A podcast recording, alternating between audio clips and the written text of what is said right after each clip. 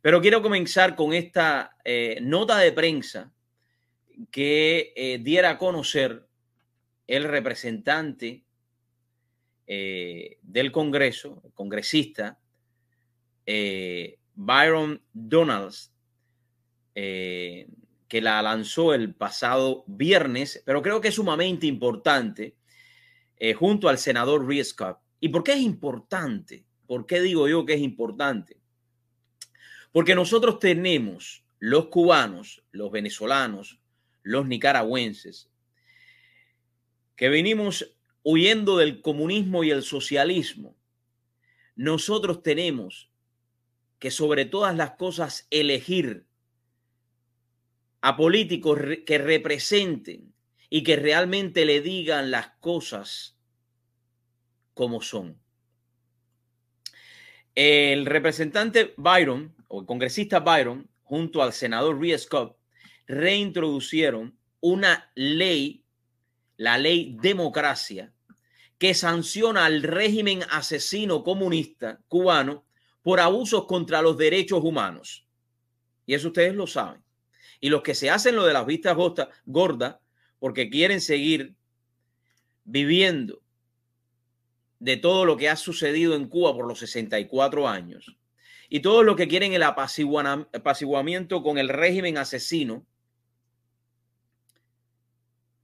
hay que llamar a las cosas como son. En Cuba hay una dictadura y los Estados Unidos principalmente no puede continuar siendo cómplice de esa dictadura.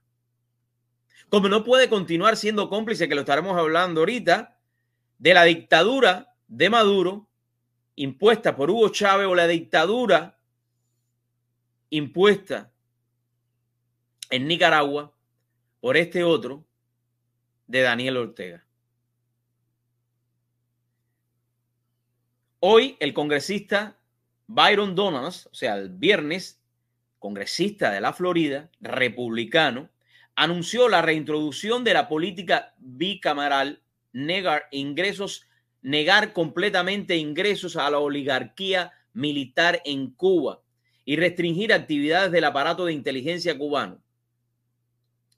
Actuar para responsabilizar al ilegítimo régimen comunista cubano mediante sanciones severas y una presión financiera sin precedente.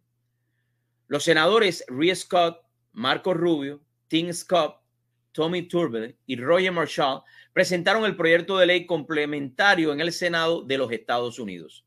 Se sumaron los representantes Alex Money, Mario Díaz Valar y María Elvira Salazar.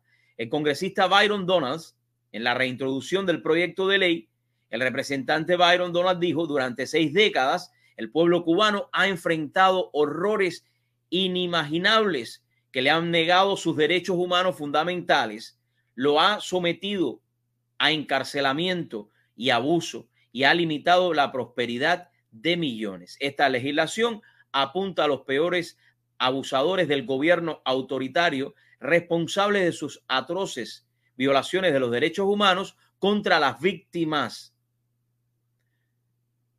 eh, y activistas por la democracia reafirma nuestro compromiso con la libertad y la justicia. El pueblo cubano necesita y merece el pleno apoyo de Estados Unidos en su eh, incansable y justa lucha por la liberación del régimen comunista asesino cubano. Yo siempre lo digo.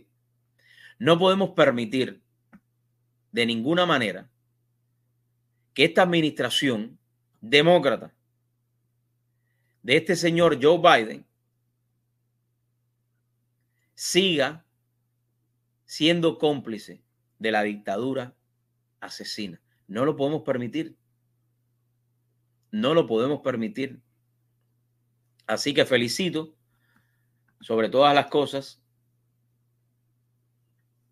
congresista Byron Donalds